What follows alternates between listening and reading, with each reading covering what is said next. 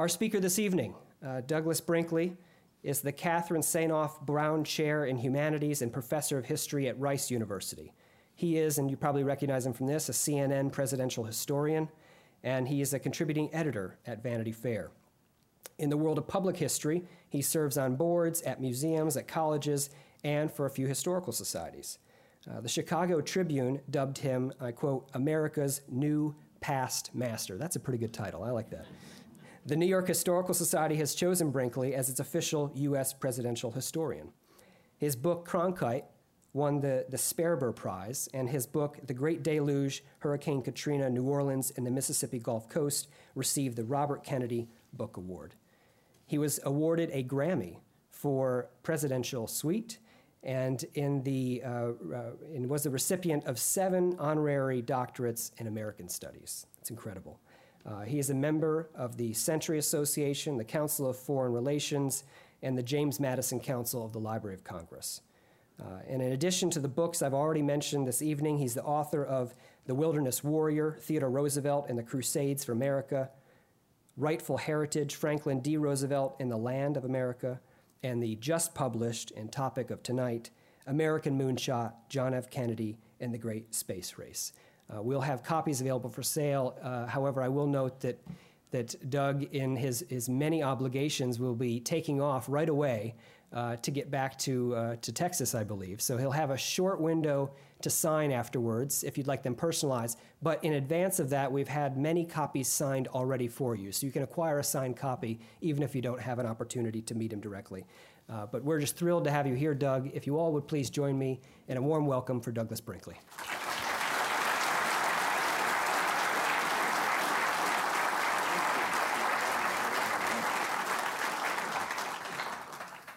Good evening. It's absolutely wonderful to be back here.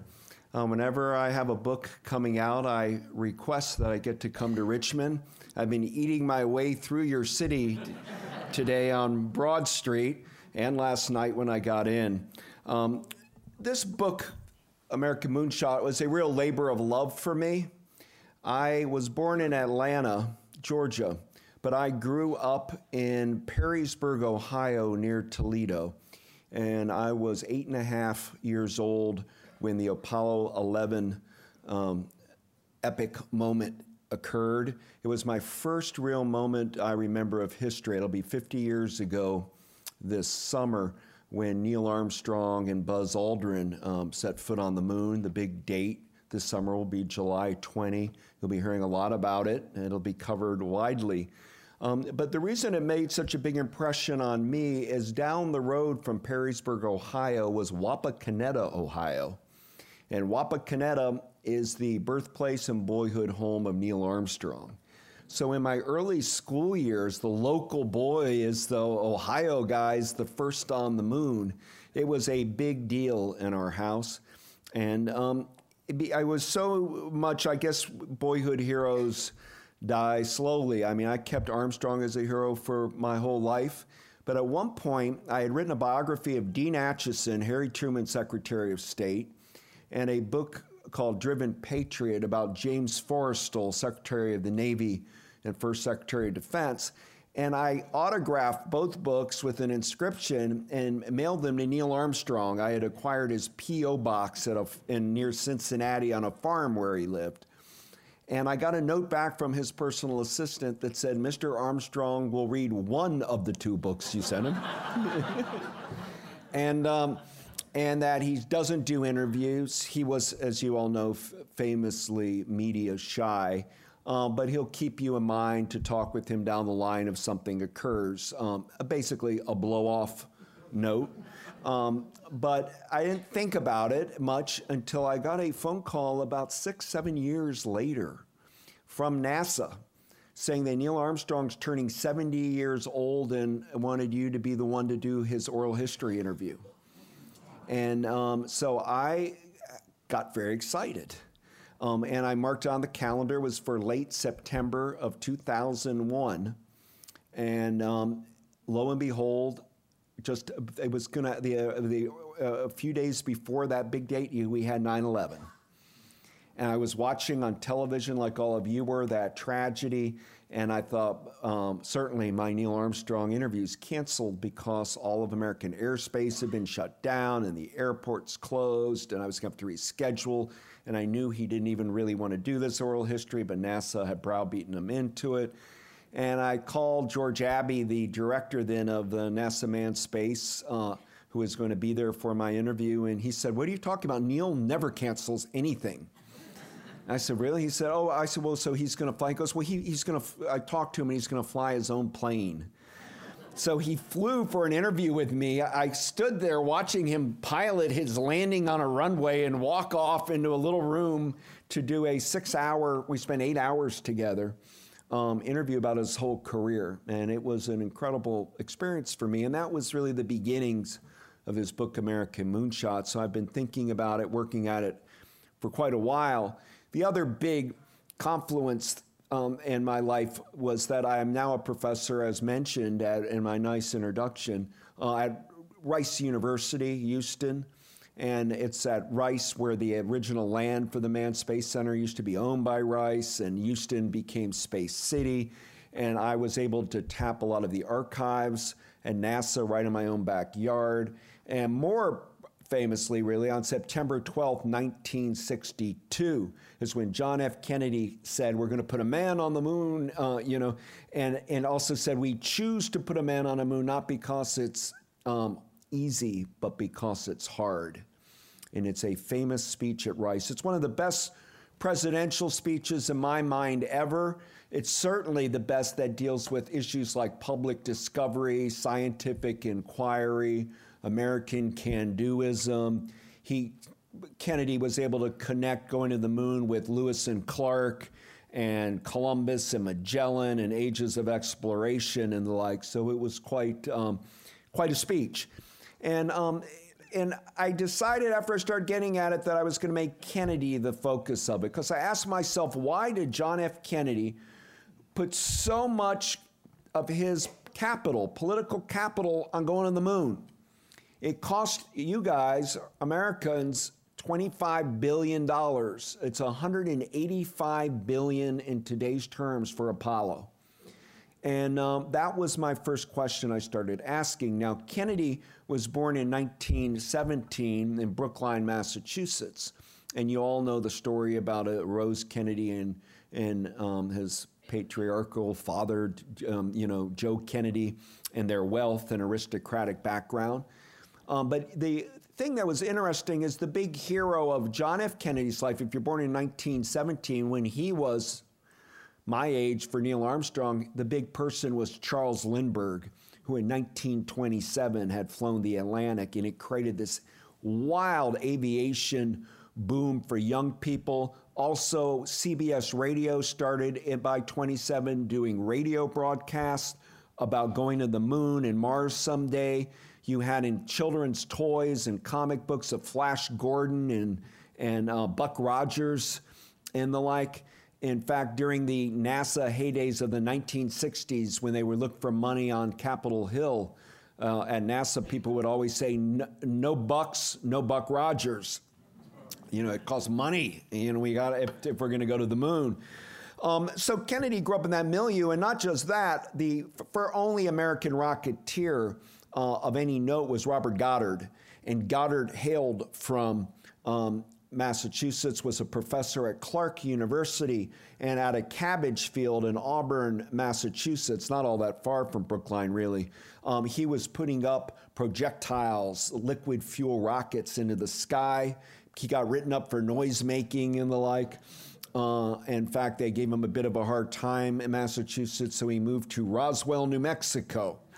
Uh, so if you're wondering why you hear about all these aliens out there, it's uh, cowhands and ranchers were not lying. They were seeing strange things in the sky out in the middle of the desert. Um, but Goddard was like the only real rocketeer of major note we had. Here in Langley Research um, Center in Hampton, Virginia, we were doing amazing aviation testing and government funding of, um, of uh, what will eventually become part of NASA, of, about, of, of space exploration. But it was really about aviation in the 20s and 30s. The place that rockets were a big deal, if not in America, was Germany. Weimar Republic, there were German rocket clubs. Rocketry was a huge thing. And I write in my book about Wernher von Braun, the great German rocketeer who uh, was considered a genius um, engineer as a child. Um, he came from also, like Kennedy, an aristocratic family. His father was a baron. They had money. He went to Berlin Technical. All of this um, but in the 1930s, von Braun did not leave um, the, um, Hitler's Germany. Some of the best scientists started leaving the country, where von Braun stayed because he wanted government contracts for his rocket and missile experiments. Hence, he became Adolf Hitler's chief rocketeer. During the 19, uh, World War II, von Braun um, what built are what they called Hitler's vengeance weapons, the V1, the V2, and V3. Um, I don't have time to, it's in my book to delineate on all of them, except to tell you that von Braun was a member of the SS, that he became an ardent Nazi, that to build his missiles, they used Jewish labor from the Dora camp, which is a subcamp of Buchenwald. And von Braun is the first person in human history to ever put any projectile uh, um, at breaking Earth's gravity into outer space. He was able to fire a rocket off the Baltic Sea at his secret base that exceeded the 62 mile straight up limit of the Kármán line, and he ended up um, building these V 2 bombs, missiles that are the beginning of space rockets and today's ICBMs, intercontinental ballistic missiles. Uh, the V 2 got moved right over to Holland. They could fire as far an arc 210 miles. So suddenly, like in The Hague in the Netherlands, the German army would come in late 44 and they'd fire these V2s on London. There was a, the attempt was to flatten and destroy the entire city of London. The V 2s did great damage, killed civilians. If they had time to perfect the V 2, uh, Hitler may have survived. But alas, Hitler was racing these desperate rockets, so some misfired. They weren't perfected on precision bombing, if you'd like, that we have today. So some of them went, went you know, blew up in fields and in uh, little suburban London towns and the like. You never hit key uh, key um, military parts or key parts of downtown London. Although London now, if you go to London today, there's the whole history. of The V2's a big part of London history. Um, so von Braun now is this. Uh, if you just pause for a minute there, 44 and 45. Let me tell you, Jack Kennedy. Both of the Kennedy boys served. You know, with the the older ones, uh, Joe Kennedy Jr. and John F. Kennedy joined the Navy. You probably all remember Jack Kennedy served on the PT 109 boat that broke up in the Pacific, Solomon Islands campaign. He had to save some of crewmates, and they were marooned on an island.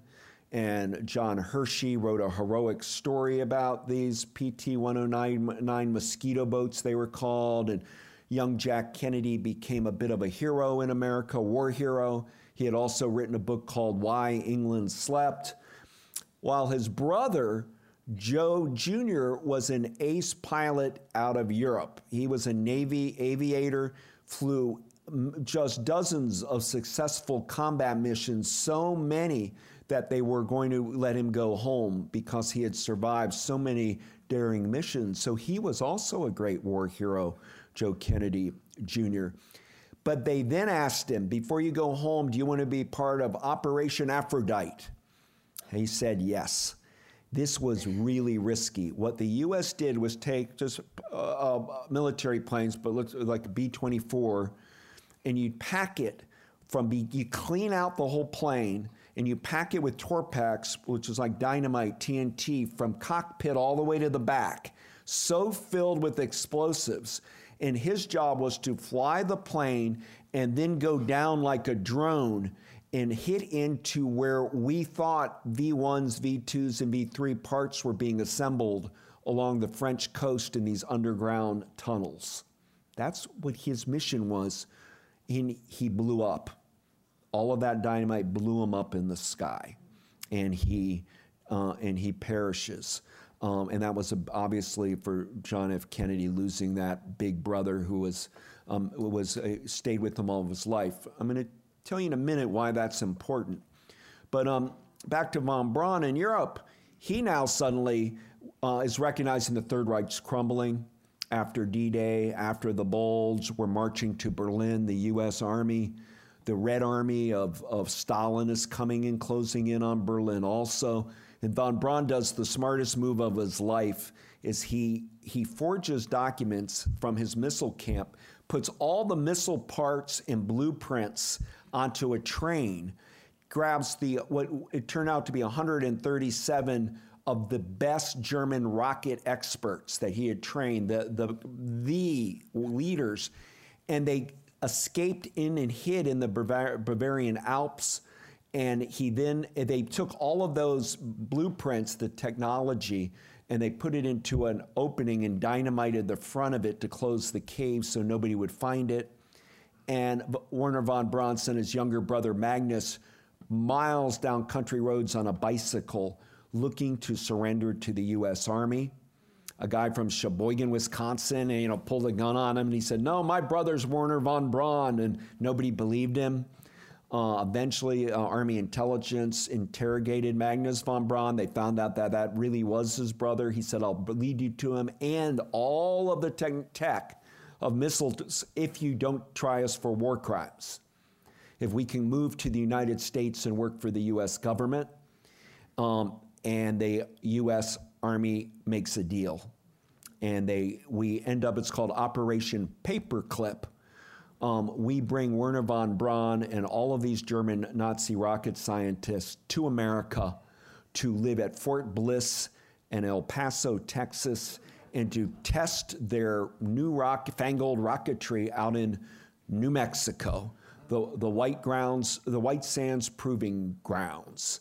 Um, von Braun was considered a prisoner of peace, a POP.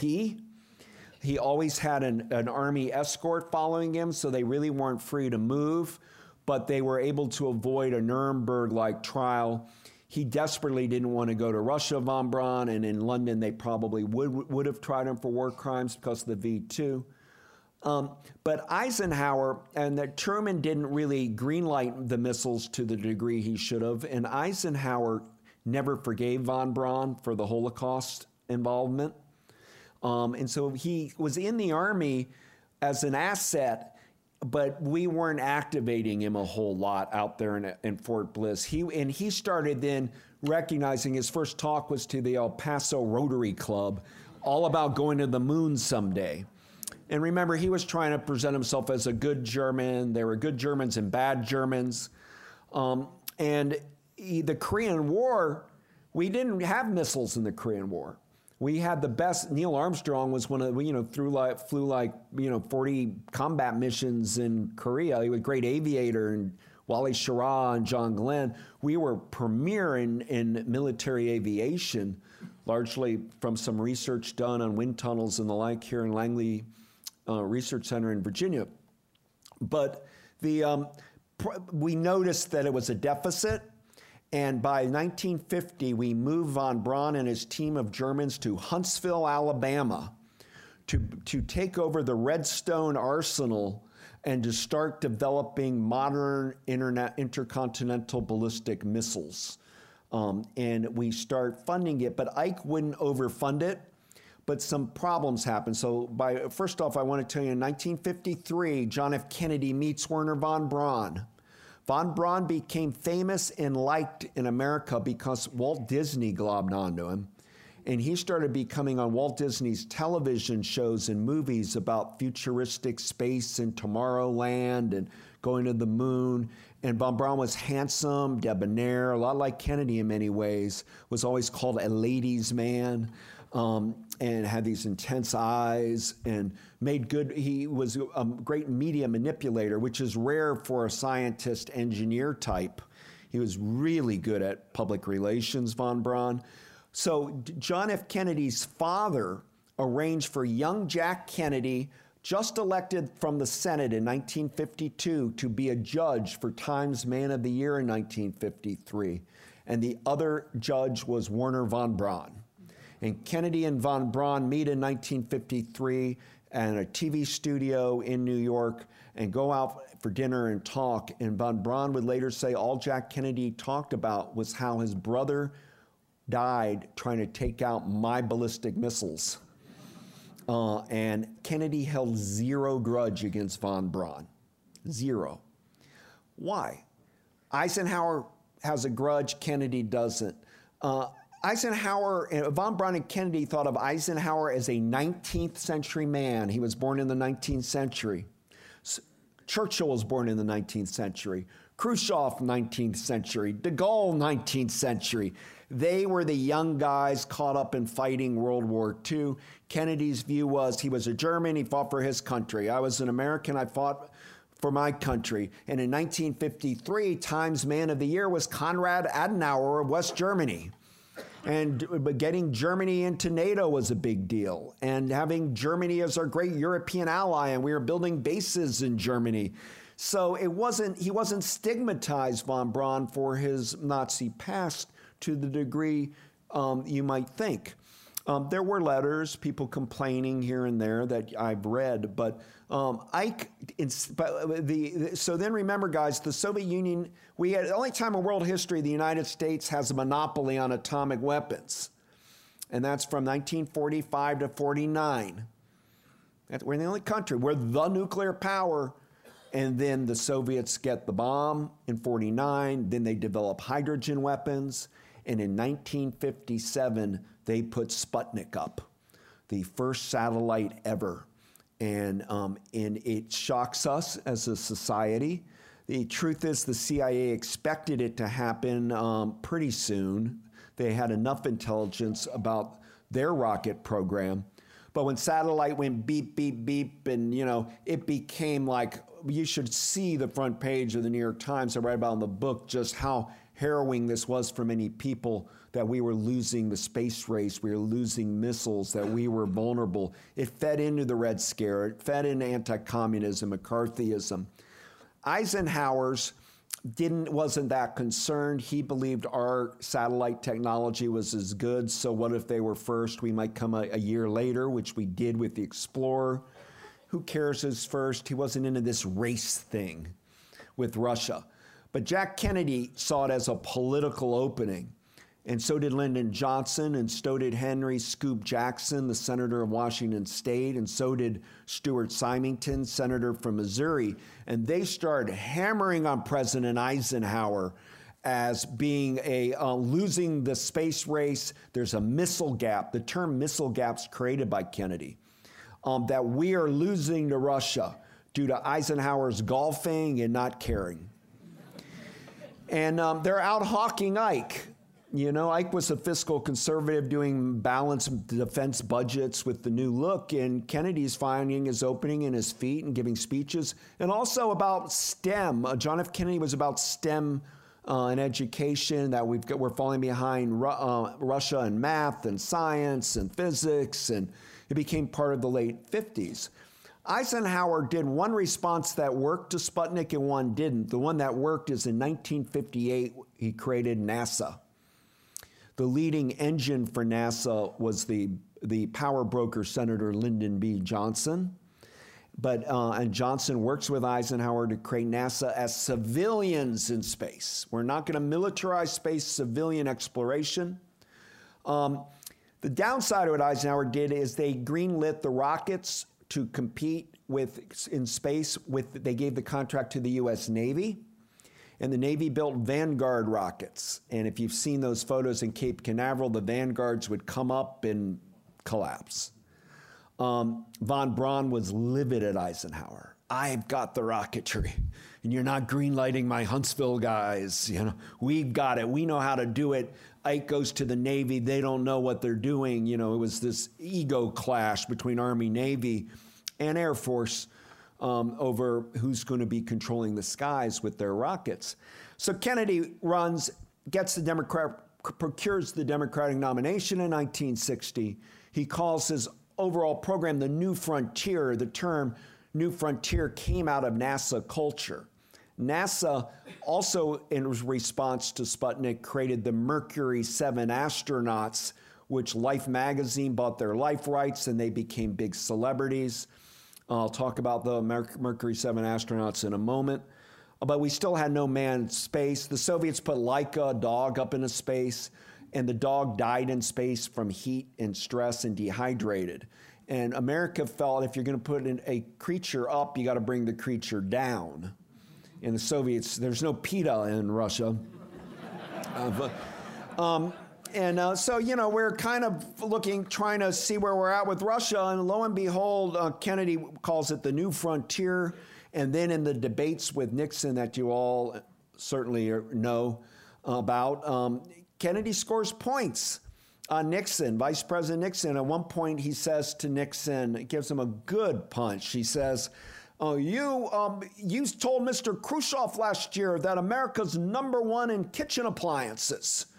I don't care about kitchen appliances. I want to be number one in rocket thrust.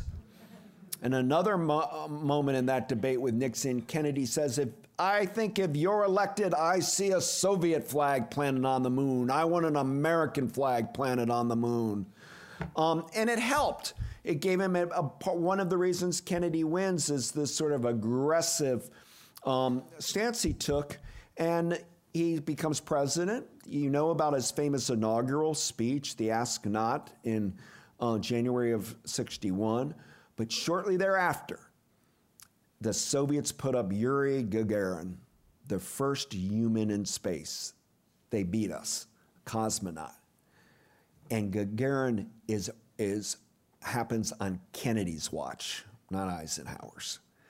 And Kennedy hated it you should read the White House. Com- Hugh, Sidey, an old journalist, got to sit in on one of the meetings, and Kennedy starts screaming, "I want to know how to beat the Russians. I don't who uh, anybody, the janitor, tell me. I want to beat them." He, he really was ye- yelling at his team um, because of Gagarin happening, and out of that comes Kennedy green lighting the first Mercury mission, Alan Shepard, and on May 5th, 1961 we put, as a response to Gagarin, we put Alan Shepard into space. Now, we didn't know if Shepard would live. We know he did now. But at the time, at the time, he easily could have died. We were not doing that well. There are more disasters going out of Cape Canaveral than wins. And um, but so Kennedy didn't have his fingerprints on that. He was letting Lyndon Johnson be the space guy so if, if Shepard would have died, Johnson would have been scapegoated. Um, and lo and behold, Alan Shepard, who's from New Hampshire, his family were just direct lineage to the Mayflower Shepard. He went up and became a giant hero. And Kennedy could not believe the television ratings that, that he saw with Shepard. Everybody watched. And at that point, Kennedy says, Wow, how how he started regularly talking to James Webb as NASA director. Who who next? How many of these can we do? If each one is a bonanza, these Mercury 7 will be Kennedy space cadets, the new frontier. These virile, handsome men are conquering the new ocean of space. And, and it was perfect for a president. Um, his polls ticked up after Alan Shepard, and he had had a, a rough spring due to the Bay of Pigs. Um, and so the, um, there's a direct link. May 5th, 61, Alan Shepard. May 25th, 61, Kennedy shocks everybody by going to Congress, calling a joint session, and in an afternoon speech says we're going to put a man on the moon by the end of the decade and bring him back alive, and greenlit this Apollo moonshot project.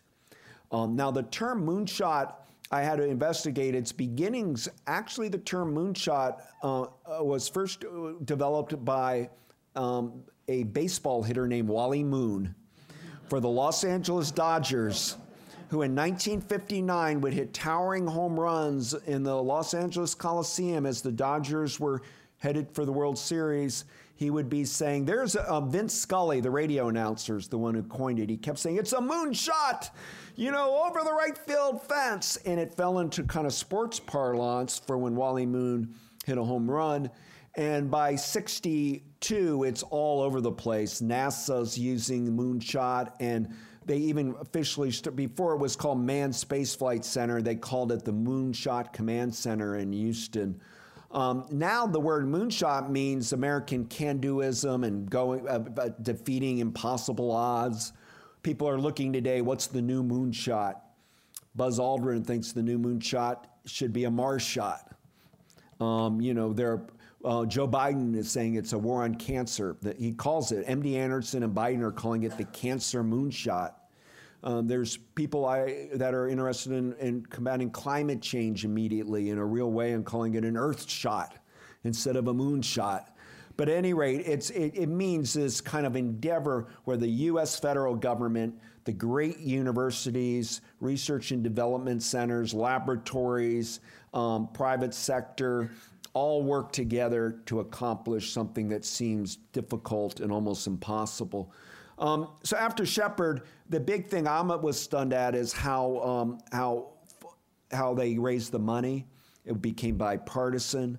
They were getting the budgets for it all. Kennedy kept sending up Gus Grissom this time, and you know Scott Carpenter. The big one was John Glenn in 1962 uh, when Glenn orbited the Earth five times, and it was a huge deal. Glenn became bigger than Alan Shepard. Uh, Glenn be most of the astronauts I found out were Republican, kind of nominal Republicans. The um, um, John Glenn became a Democrat, and he got recruited to the Democratic Party by the Kennedy family. Uh, he became almost an adjunct member of the Kennedy family. John Glenn. Uh, I interviewed Ethel Kennedy, the widow of Robert Kennedy, and she told me, which she never was kind of knew in my book, when her husband was killed in Los Angeles, she went looking for a phone and called John Glenn to tell her to go to Hickory Hill in Virginia to look after her children. Uh, because he had become like, he was such a calm presence, and the children had learned to love him, and he could be there to look after them while she was there. Um, and Glenn, after he came back, his uh, friendship seven capsule traveled all the world. Glenn became a, a goodwill ambassador was a hero of Charles Lindbergh proportions, and Kennedy's basking in all of this. Now, also, you and Virginia are beneficiaries of the Kennedy tech push because what Webb and Kennedy wanted for the new frontier, and we got to remember 1960 is only 15 years after World War II because in one way, the big thing, you, the way to look at what happened was they were Kennedy saying, "What's my big special project?" You know, FDR had Grand Coulee Dam or Tennessee Valley Authority and the CCC and WPA bridges and for infrastructure. Eisenhower did the interstate highway system, St. Lawrence Seaway.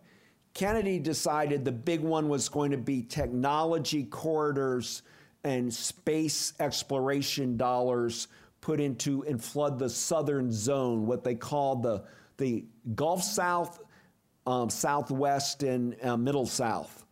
And lo and behold, money started coming in. These billions of dollars went into places like Texas and Louisiana and Mississippi, Virginia, Florida, because Kennedy had barely won the South in 1960 I mean, Texas, he just won by a hair with Lyndon Johnson on, on the ticket with him. In 64, Kennedy was fearful he'd lose the entire South because of his civil rights programs. His brother Robert F. Kennedy was being running the Justice Department, and they were going after segregation. They were going after Jim Crow.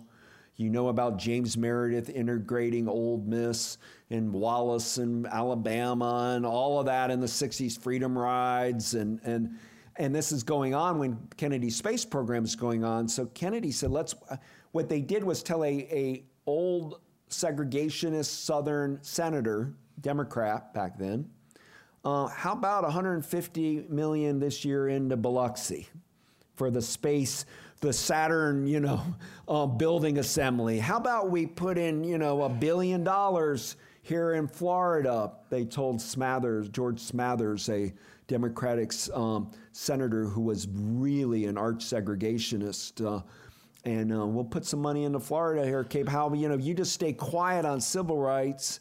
Leave us, let us do what we got to do, and we'll, we'll, pork. useful pork, um, and it was probably the right thing to do. But Kennedy is always politician. He was looking for reelection in 64, and, and this space was part of his strategy. C- keep in mind, Kennedy hated losing. So did Wernher von Braun. Uh, they both could not take loss. All, if you want to understand Jack Kennedy, forget the debonair photos, forget the smile, forget the Irish wit, the charm. That's all real. That's there. The big thing was his father instilled in him we don't lose. Win, win, win.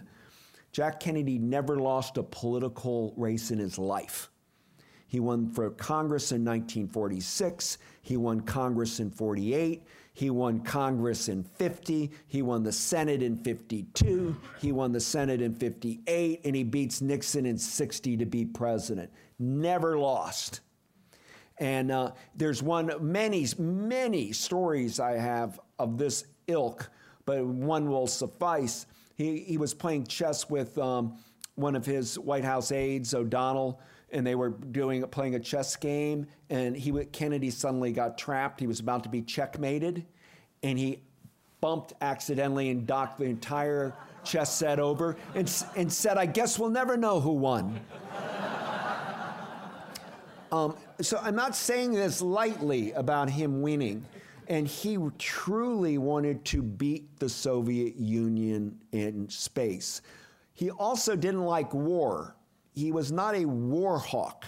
He worked constantly for peace. He did the Nuclear Test Ban Treaty, uh, famous peace speech at American University of doing away with testing of atomic and nuclear weapons um, in you know in the atmosphere and underwater. He created the Peace Corps. You know, it, this was a very progressive, spirited, anti-war guy. But the competition with the Soviets was for civilian, peaceful going to the moon.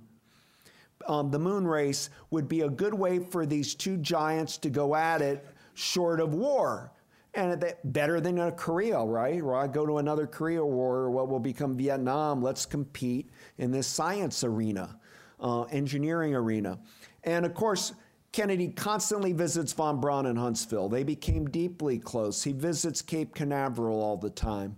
Um, and so much so, guys, that by the time um, of his death, and he, the day before he died, he was in San Antonio, Texas, speaking, giving an entire presidential speech on space medicine, meaning the spin off technology of going to the moon was reaping all of these healthcare benefits CAT scan, MRI, new kind of x rays, heart defibrillators, foldable walkers, um, you know, uh, all of these new medical technologies were coming from these extraordinary tests that of endurance and the like that they were doing um, you know, in NASA.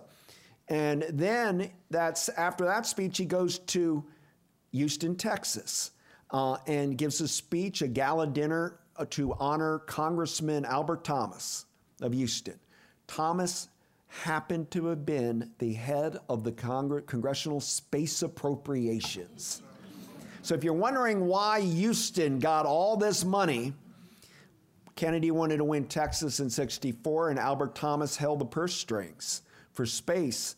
And all they did, like um, Jeff Bezos just did, one of those lotteries of who's going to get the Amazon facility. That's what NASA did for all of the dollars, and every state put in bids. Cities wanted it, all the jobs.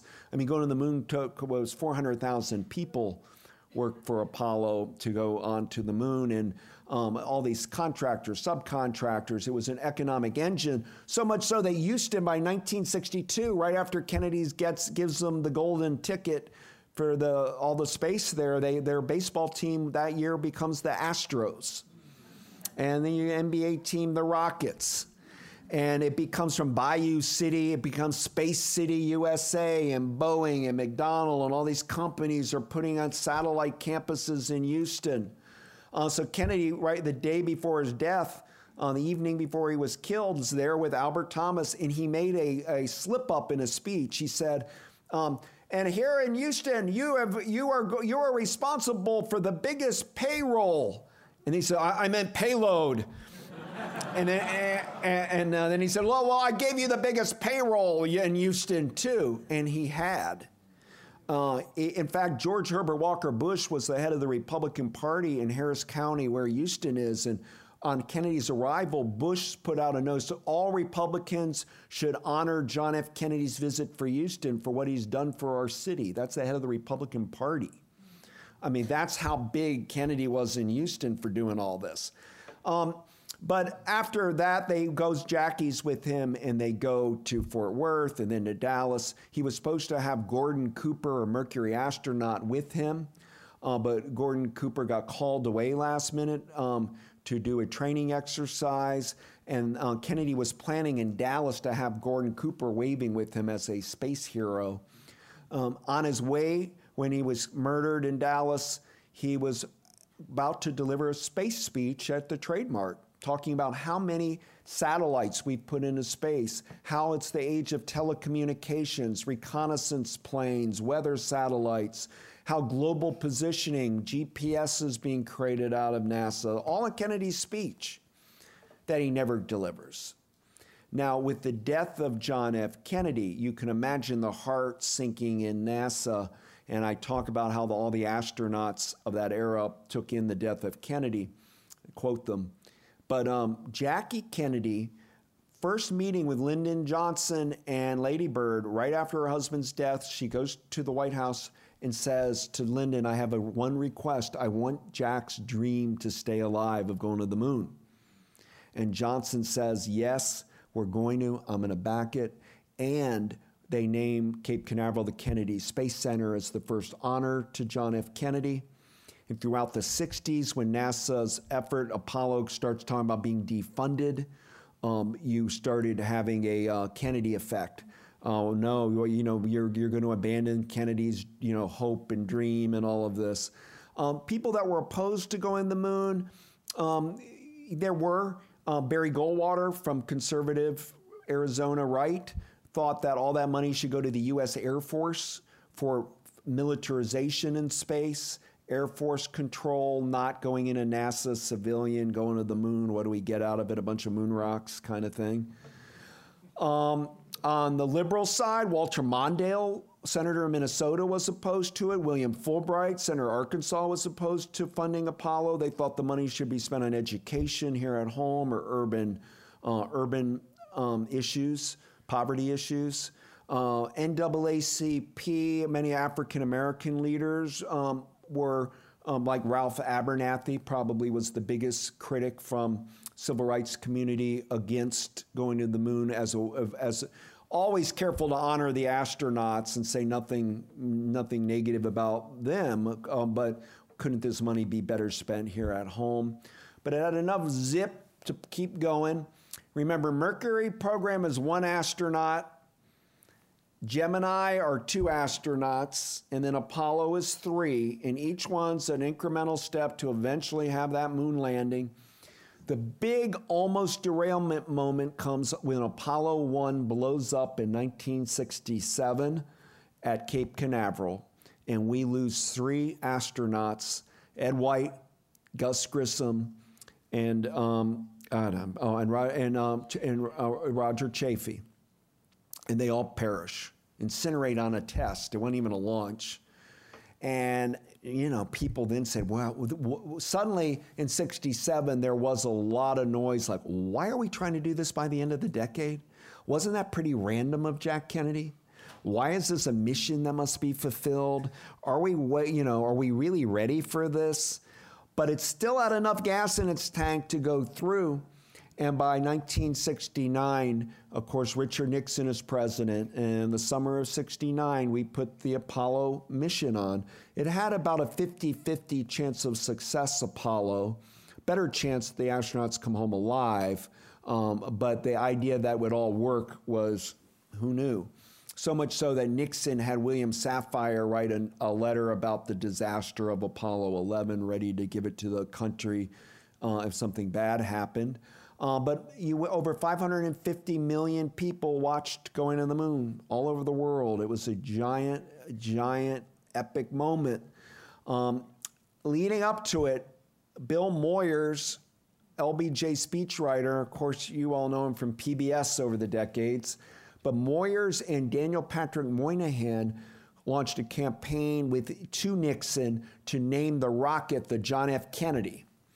And I got to find these documents in the Nixon Library in Yorba Linda, where H.R. Haldeman, some of you might remember him, um, White House Chief of Staff for Nixon, Haldeman wrote in one, it was actually kind of funny, but of, of this, it started tracking some to name it, and Haldeman writes in this, absolutely not. This is an NBC News um, plot to Kennedyize uh, our accomplishment under Nixon, and that this cannot be. Um, and and um, that we, we want, and then another memo said no to Nixon not to do it. He said, "This is a, what liberals do. If you name the rocket the John F. Kennedy, they're going to say you didn't you didn't name the moon Kennedy, and it should be named the moon. They keep moving the marker. Don't do it." And um, Nixon did not. Nixon assiduously avoided mentioning John F. Kennedy over the summer of 69. And incidentally, um, it's sad and uh, whatever, it's just, but that uh, right when Neil Armstrong went on the moon, Joe Kennedy and Rose Kennedy, the parents of JFK, were alive and watched the moon launch at Cape Canaveral at their house. And uh, what a moment. Their son's dream fulfilled. Exact same day, Ted Kennedy at Chappaquiddick. Exactly. This summer will be 50 years at Chappaquiddick. Exact time. Great success, horrible family tragedy, both like that, married together. Um, but you know who really praised John F. Kennedy was NASA and all the astronauts. Uh, when the, they were retrieved in the South Pacific by the Hornet, uh, the USS Hornet, and they rescued the astronauts Armstrong, Aldrin, and Michael Collins, who didn't go on the moon but but um, you know uh, was on the mission. Um, immediately upon their retrieval, on the big screen board, bigger than this behind me, flashed John F. Kennedy's pledge of May 25th, 1961, or put a man to the moon by the end of the decade, and underneath it, it said "Task accomplished, July 1969." Um, this was the greatest honor of Kennedy's presidency that there, that uh, and through all of these trials and tribulations of the 1960s, Vietnam, Great Society, unrest, you know all of it. Um, the Apollo program kept getting grandfathered in, and uh, we we did it. We went to the moon um, at that time. It was, I should mention, and then I'll take it open for questions. All um, there were, um, I'm being very positive about NASA because I believe they did an extraordinary go- job for a government agency in the 60s of um, advertising, accountability, f- inflaming public imagination, excellence. But you know, I don't know if we want to take. There were a lot of risk they took. We're a very risk-averse society today when we talk about space. People, NASA kept taking a lot of risk. Also, NASA had a problem. I think they made a mistake of not having a woman astronaut. I'm not saying that to pander to women in the audience, but um, there was a group of 13 women called the Mercury 13, and they, all the women had trained and passed all the endurance tests. They were flight pilots, test pilots. They were remarkable.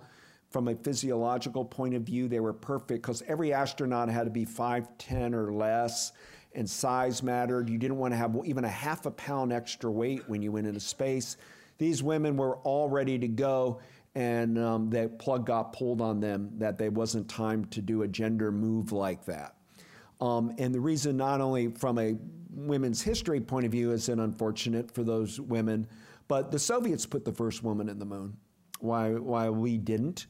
But the good news is Sally Ride went up in 1983 and um, since then, there are many women astronauts and space stations and space exploration. And it's a very fertile, fine field for young women to go into, and they are. Space sciences, it's, it's really popular. Many, many women astronauts. I just was with Kathy Sullivan, who was the first woman spacewalker. And um, so it may be the new moonshot will be a, a woman shot. You know, we're putting the first woman on the moon. Um, uh, Vice President Mike Pence suggested in Huntsville a few weeks ago, in four or five years, we might go back to the moon. And certainly it needs to be a woman being an astronaut to land there. And then there's the problem of it all being white men. Um, Edward R. Murrow of CBS News fame lobbied hard Kennedy and the administration officials um, that it should be a person of color in the Mercury program. And he said most of the world is not white. And if the United States wants to would send an African American or Native American or you know uh, Latino whatever, um, it would make a huge impact in South Africa and India and Egypt and uh, and and all around the world. But we didn't do that either. Um, and but you know it was still a world of white male patriarchy, and um, and I'm sure you all know that. But I thought it's I, I should mention it. Um, and finally, we're asked where next on the 50th anniversary. What are we going to do? Well, one thing we did we, there was no going to the moon without Russia. We were tied to the hip because we were competing. In fact, in Kennedy's Rice speech, he wrote in the margins on his own handwriting, you see the original speech, he's saying, you know, why do we go to the moon? Why climb Mount Everest? And then he put, why does Rice play University of Texas in football? you know, because it's a challenge, you know, and you know, da, da, uh, you know, but the um, uh, one of the touching things NASA did was when uh, if you really micro watch it right before they might this summer they'll be playing a lot right before there, they time is of essence on the moon. They're getting back up, Armstrong and Aldrin, ready. They've got to get right on board. And Armstrong uh, says, "Did you leave the packet?" And Armstrong had not. And he stops, and you see him bulky spacesuit drop something on the moon, and they get up. In that packet were medals honoring the Soviet cosmonauts who had died in their space program um, meaning on the moon right now are Soviet medals for Gagarin and others. Gagarin died in 1967 um, to show that a respect to our comp- competition that we couldn't have gone there without these with the Soviets developing their tech corridors in Kazakhstan, developing their star city, developing their. We couldn't have done it. So, uh, and then by 1975, that race is over. We do joint docking in space with Russia in 1975, and. Uh, now the question will be: Do is our society geared that you have to have a competition to get back in new ways to get the public excitement going? China is going to the moon a lot right now. They're exploring the dark side of it. It might be the spur that moves us on there. Um, there are also privatization of space. NASA has competition with Jeff Bezos and Musk and Brown, um, um, Branson and many others, a Russian oligarch, you know, privatization efforts. The good news for privatization, it's a lot of jobs for people that want to be astronauts uh, or go into space because they're hiring and paying more than the federal government does.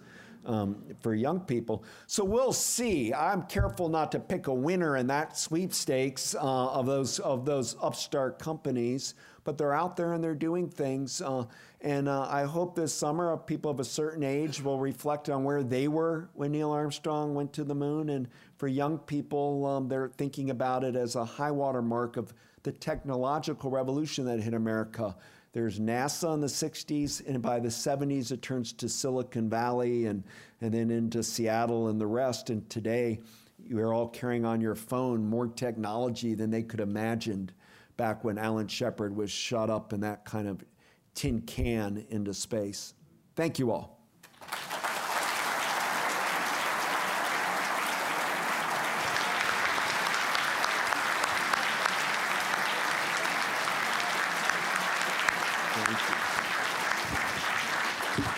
Thank you very much.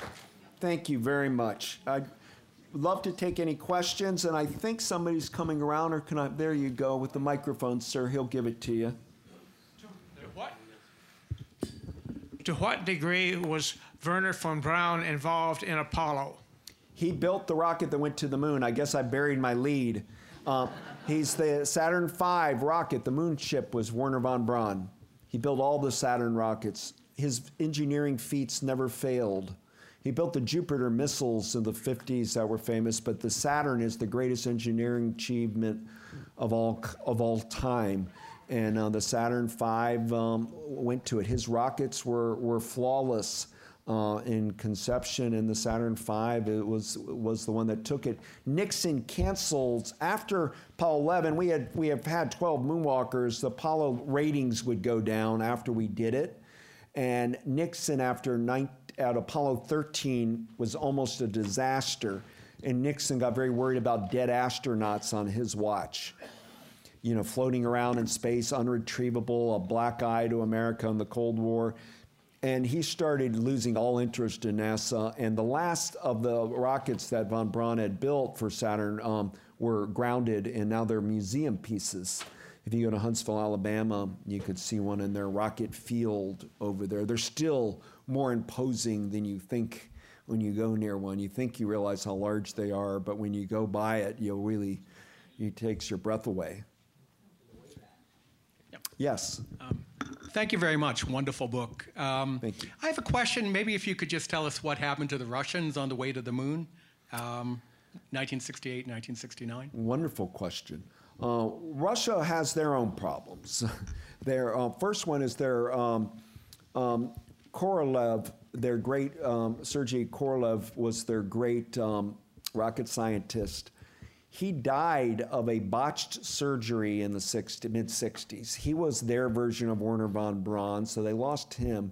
Then they had their own Apollo 1 like disaster, even worse, meaning more deaths of uh, cosmonauts, but it, it, turned in such an inferno ball at their Star City compound that um, top engineer, rocket engineers died in Russia also. Um, the best thing to understand is what Khrushchev's son said, um, Nikita Khrushchev's son, Sergei, um, said that he asked his father, because Kennedy toyed with the idea of maybe we'll jointly go to the moon with Russia. And he said this in front of the UN at one point. What about joint? What, well, you don't like us. What if we go together? And, and his son asked his father, asked the leader, the Soviet premier, Dad, could we ever go with America to the moon? And he said, Never. He said, because if we cooperate in that kind of program, they'll know what we don't have, and we don't have much. It was a deflection. Khrushchev knew if we did join, because we were more transparent, we were filming our things, and the world, co- or, where Russia was doing everything secret, secret, secret, secret, and we kind of overestimated what they had and if and so he it wouldn't have happened. Now, right at the time going to the moon, they were a, an inch away really from uh, putting tortoises on the moon. Um, that they did not hadn't figured out this rendezvous process that we did with the Eagle landing and you know it very complicated the rendezvous as we and John Houbolt from Virginia working Langley was a, big leader in getting the um, the this figured out how to do it. Uh, but they did feel they knew how to land live creatures on the moon and were going to do that. But alas, they, they, they failed at that too. And um, their moon dreams, they've never been able to figure out the technology. Uh, that's why the moonshot kind of gives America the edge because we figured out how to do it. It is thought that China knows how to do it today.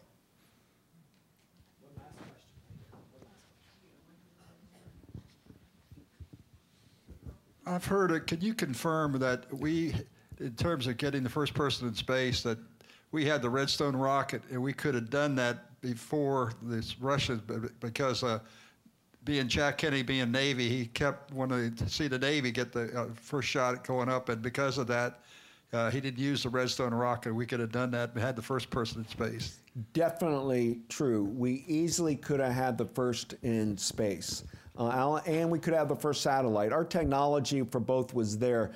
Kennedy's dilemma, you know, he didn't buy in. He was cautious for all of this recklessness, and we're going to the moon by the end of the decade.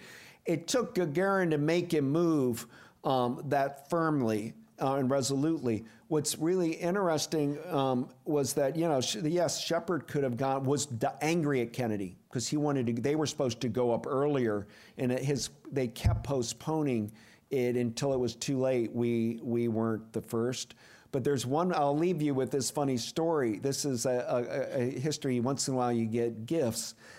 Uh, the, so right after Alan Shepard goes there, not shortly after, weeks after, Alan Shepard's the big hero. Kennedy's in the back of the presidential limousine with Alan Shepard, Lyndon Johnson, and Newt, um, Newton Minow, head of federal um, FCC, Federal Communications. They're going to a media event, and they're in the back of the limo, and something like this occurs. I write it exactly in the book.